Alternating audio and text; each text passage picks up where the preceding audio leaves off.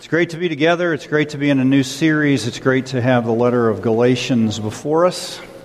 And uh, it was good to have Dave Schrader here last week from North Africa, kicking off the series called The Rescue. So let's look at the text today Galatians chapter 1, beginning in verse 3 and ending in 12. Grace to you and peace from God our Father and the Lord Jesus Christ who gave himself for our sins to deliver us or to rescue us from the present evil age, according to the will of our God and Father, to whom be the glory forever and ever. Amen. I am astonished that you are so quickly deserting him who called you in the grace of Christ and are turning to a different gospel. Not that there is another one, but there are some who trouble you and want to distort the gospel of Christ. But even if we or an angel from heaven should preach to you a gospel contrary to the one we preach to you, let him be accursed. As we've said before, so now I say again if anyone is preaching to you a gospel contrary to the one you received, let him be accursed. For am I now seeking the approval of man or of God? Am I trying to pr- please man? If I were still trying to please man, I would not be a servant of Christ. For I would have you know, brothers, that the gospel that was preached by me is not man's gospel. For I did not receive it from any man, nor was I taught it, but I received it through a revelation of Christ Jesus. In 1960, in Dublin, Ireland, a man was born whose name was Paul David Hewson. But you don't know him by that name. Somebody said, You know, when you're really arrived at fame, when you're known by one name, like Ali, or Tiger, or Gandhi, and so it is with this man. His name is Bono. Uh, do you know of Bono? If you do, you're one of a billion people on the planet. Said that he's known by over a billion people. And yet there's one guy that didn't know him at all until just a few years ago. This man was teaching a Sunday school class in the early 1990s in Bel Air, Maryland. He's teaching the book of Galatians. And he said, when I looked around and as the students that I taught, I noticed that they seemed to be more interested in how much sugar was in their coffee than what was Paul was saying to the Galatians. And so I decided to do what J.B. Phillips did for me when I was a young boy. He wrote a paraphrase. So I decided to write a paraphrase of Paul's letter to the Galatians so that they might be able to read it and understand it and get stoked about what Paul is saying. Well, in about three more years, he finished the entire New Testament. In nine more years, he finished the entire Bible. And this is where Bono comes in. Turns out that Bono and U2 read the message from Eugene Peterson, having sold over 17 million copies before every performance. Peterson said, Before a few years ago, I'd never heard of Bono. And then one day, a student came into my class. He teaches, as taught, at Regent University in Vancouver, with a copy of Rolling Stone. And in there was an article on Bono, and Bono said, Before the group and I ever take the stage, we always read a few Psalms from the message. And the reason is that although I've read a lot of other Bibles, there's no Bible that speaks to me like the message. Now think of that. An inattentive Sunday school class leads Eugene Peterson to write a paraphrase of Galatians and then he's so interested, he writes all of the New Testament, and then he's real interested and writes the entire Bible in paraphrase. And God uses that paraphrase to get hold of the heart of Bono and his entire band. All started with Galatians. You know, that's not at all unusual. 500 years ago, next year, Martin Luther began to read the letter to the Galatians. And you know what happened? the Reformation happened. As a result of his reading Galatians, he wrote those 95 theses and he nailed them to his Wittenberg church door. The Reformation began. And then he wrote a commentary. And nine years after the Reformation began, the commentary of Luther on Paul's letter to the Galatians came out.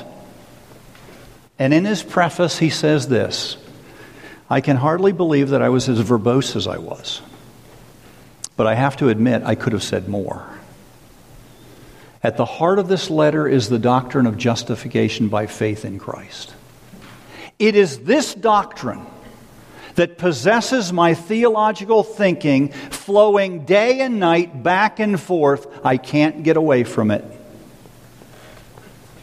For in that one doctrine, we find that we're redeemed from sin, redeemed from death, redeemed from the devil, and made partakers of eternal life, not by ourselves, not by any help of us but by the help of another, the only begotten Son of God, Jesus Christ. You know what the Lord did with that commentary? 200 years later, there were a group of men in New England that they were praying that God would show up in their lives in a powerful way. And one night, a man got a hot copy of the commentary of Luther on the book of Galatians and he read the preface. And he said, As I read the preface, there came a power over me that I cannot well describe. My great burden fell off. My heart was so filled with love and peace that I burst into tears. I almost thought I saw the Savior. My companions, seeing me, were so affected, they fell to their knees and prayed. And afterwards, when I went out into the street, I scarcely thought that I could feel the ground on which I walked. You know what he did? He took that preface and he went door to door reading it to people. And the third person he read it to was a guy by the name of John Wesley. And when he heard it, he said, I felt my heart strangely warmed. Now, that's just the preface. It's just the preface to a commentary on this letter. I mean, think of the power of that. And it begs the question why would there be such power on this letter of Paul to the Galatians? And the answer is simple and plain it is the unadulterated gospel of Jesus Christ. Did you know that every time the Holy Spirit is at work, there's a recapturing of the gospel? Every time you come to a place of repentance in your life, it's because you're coming face to face with the truth of the gospel. The Holy Spirit does nothing where the gospel is not recaptured. I mean, look how, look how Paul begins this letter. Now, we didn't start in verse 1, that was last week, but remember how he starts it. Paul, an apostle, not by man. There's no greeting. Normally, he's had a number of sentences of greeting, a salutation. There's no salutation here. Why? Because he's hot. He is ticked off. Why is he ticked off? Because he can't stand the thought that the Galatians are losing touch with the gospel. Now, remember who these people are. They're Christians, They've heard the gospel, they've, been, they've embraced it, they've been baptized, they've become members of the body of Christ, and yet they're losing touch with the gospel. How? By, by focusing on themselves. That's what happened in Luther's day. That's what happened in Wesley's day. That's what happened in Peterson's day. And that's what happens today. You know why?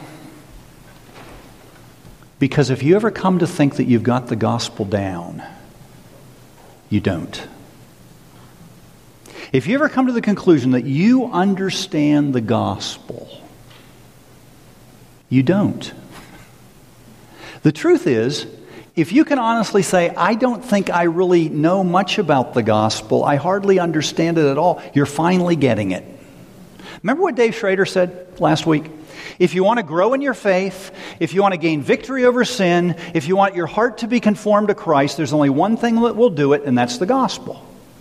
It's not the law, it's the gospel. If you want to change, there's only one thing that'll do it, and that's the gospel. Listen to what Luther says. I listen to what he says. Paul's letter to the Galatians is my epistle. To it I am wed. Galatians is my Catherine. Do you know who Catherine was? His wife. It's my epistle. It is the one letter of the New Testament to which I'm wed. It is my wife.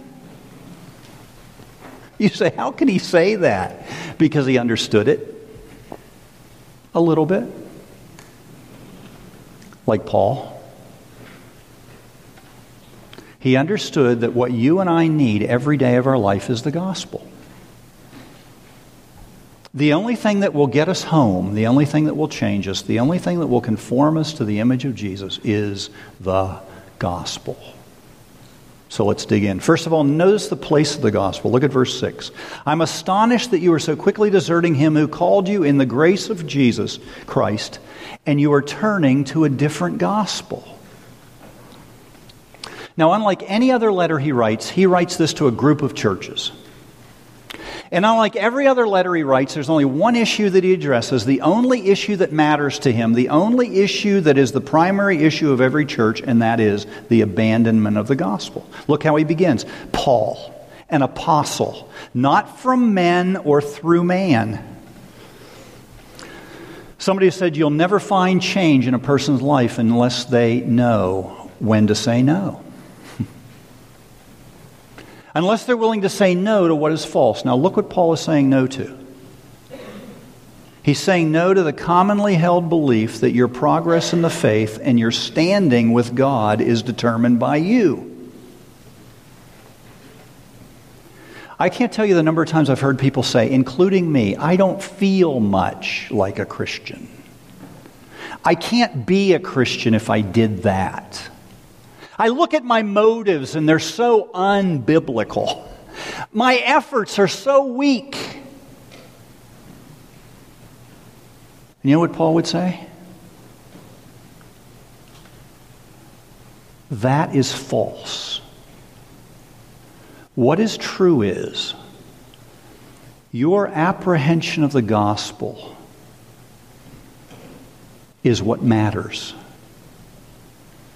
And your apprehension of the gospel doesn't start with your feelings or your efforts or your works. It's the work of another. Second, notice the prompting. Look at verse 1. Paul, an apostle, not from men nor from man, but through Jesus Christ and God the Father who raised him from the dead. Now, you know what the word apostle means? One who is sent.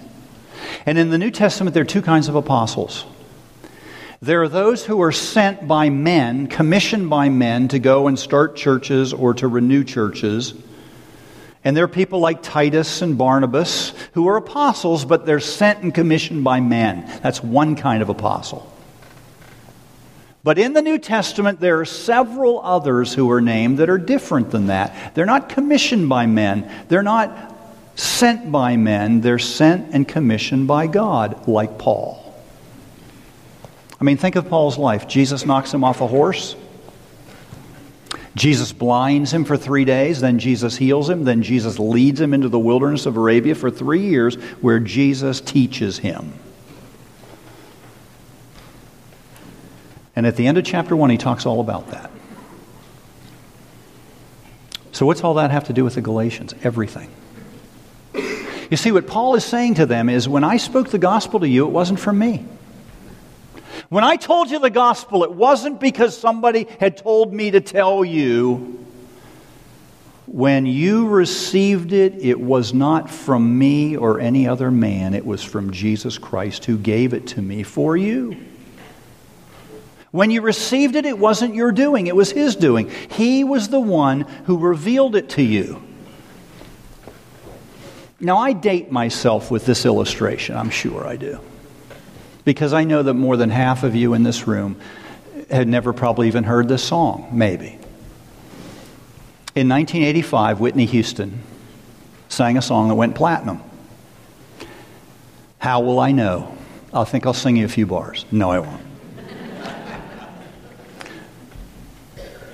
How will I know? She's talking about how will she ever know that her boyfriend loves her?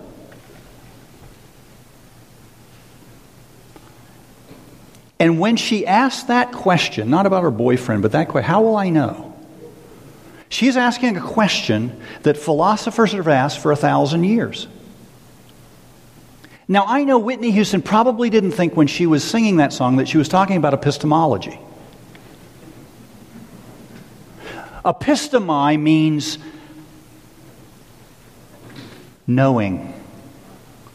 So, how is it that we know anything? That's the study of epistemology. How do I know anything? And Paul and every other major thinker has said there are three basic ways to know. The first way to know is tradition. It's what you learn in school. It's what you learn from your parents. It's what you learn from your social milieu. It's what you learn from the culture. It's the product of reading. It's the product of listening. It's the product of, of empirical research. Like drive the car too fast around a curve, you fly off. That's empirical. I mean, a lot of what we know, we know from trial and error and a lot of error. That is traditional method of knowledge. But that's not how we learn the gospel, Paul says. Second, there is what's called inductive learning. That's what we learn from our gut. It's what, what our emotions tell us, our conscience. It's Jiminy Cricket. it's Donald Trump a lot of times. My gut tells me. And you know, that is a way to know. Sometimes it's wrong, but sometimes it's right. But Paul says it's not, you don't learn the gospel that way. You don't learn the gospel from traditional methods, you don't learn it from inductive. There is one other way to know, a third way to know that's essential. For no one can know the gospel but through this method, and that's revelation. Why do you think Jesus said so often, Those who have ears, let them hear? They all had physical ears, but what he's saying is, Can you hear me? Do you understand? Do you know what I'm saying to you? Because if you do, it's only because my Father, through the Holy Spirit, has revealed this to you. Look what Paul's saying. The way I learn the gospel is exactly the same way you learn the gospel, not from men not from you, but from Him. Third, notice the power of the gospel. Look at verses 3 to 5. Grace to you and peace from God our Father and the Lord Jesus Christ, who gave himself for our sins to rescue us from the present evil age according to the will of our God and Father, to whom be the glory forever and ever. Amen. Now think of this. In three verses, you have the gospel in miniature. The rest of his letter is going to be a, an elucidation, a, a commentary on what he's just said here. This is the entire gospel. And what is at the heart of the gospel? Let's read it again. Grace to you and peace from God our Father and the Lord Jesus Christ, who gave himself for our sins to rescue us from this present age, according to the will of our God and Father to whom be glory forever and ever. Amen. What's at the heart of that gospel? Jesus. It's all Jesus doing. He gave himself for our sins to rescue us from this present evil age. Now think of it. Every other religion says you've got to rescue yourself. Every other religion says you have to do certain things in order to find favor with God. Every other religion says you have to do something. But you know what Christianity says? It's impossible. Have you ever thought about that? The only religion in the world that is as pessimistic about you is Christianity. Christianity says there's nothing you can do. Paul says we must have a rescuer. We don't need a manual. We don't need a certain aura. We need a rescuer, a rescuer who comes and dies. He gave himself for our sins. The word for literally means on behalf of. So think of what Paul is saying. On behalf of your sin, God the Father willed that his Son come and do for you what you couldn't do for yourself. What do you offer to that deal? One of the greatest professors at Pittsburgh Theological Seminary in the last hundred years was John Gerstner. You know what John Gerstner used to say? All you need is need. All you need is need. Do, do, do, do, do. All you need is nothing. All you need is nothing. And yet we try to add all the time. Remember the father that came to Jesus with a demonic, the demon possessed son? He comes to Jesus, and his son is foaming at the mouth.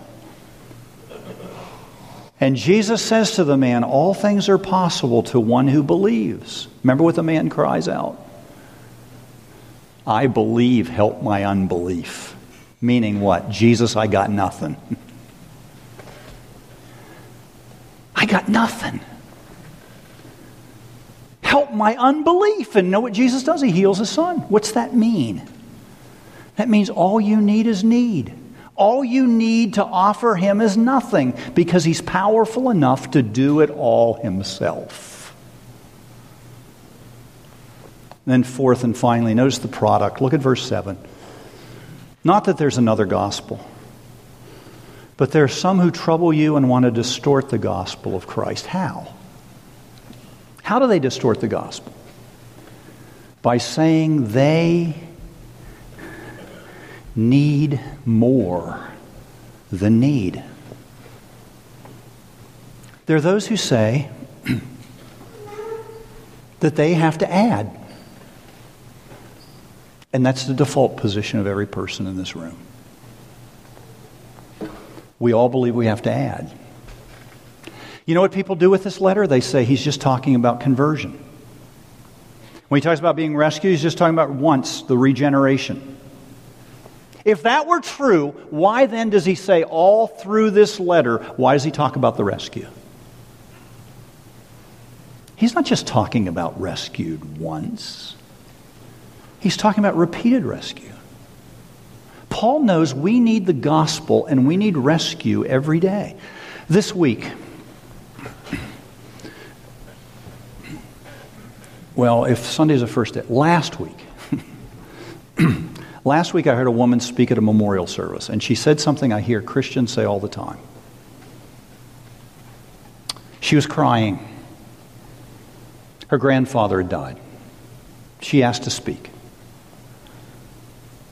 And she said this It brings me so much comfort to think of my grandfather standing before the Lord and hearing his words, Well done, good and faithful servant. Haven't you heard that? Have you ever said it? You know the problem with that? It was the predicate which she led with. You know what she said? My grandfather was a nice guy. My father had a strong faith. My father trusted Jesus, my grandfather.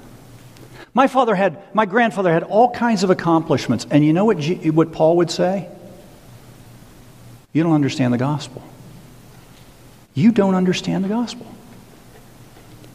If you're saying that your grandfather is hearing the words, well done, good and faithful service, based on what he is and who he is and what he's done, you don't understand the gospel. The verdict is in. God will never say to any of us, Well done, good and faithful servant, based on the strength of our faith, the niceness of our character, or our accomplishments. He'll never say it. He'll only say those words based on the accomplishment of another, who is his son. Do you see what he's saying? It's all been done. Jesus has finished the work. And if you ever hear him say, Well done and good faithful servant, it will be because Jesus has already heard it and he's given it to you. You know what that means? Every single blood bought Christian will hear those words. The moment he rescues you, the first time, he loves you as much as he'll ever love you. The first time He rescues you, you are as complete in Jesus as the day you stand before Him. There is nothing you can do to add to His love for you or His approval of you. Do you understand the difference that that can make in your life? When you get that, do you understand why Luther said, We've got to preach this to ourselves every day that it is finished? Do you understand that? Paul did. And that's why I wrote the letter. That's why I can't wait to get way into it. Think about that. Amen.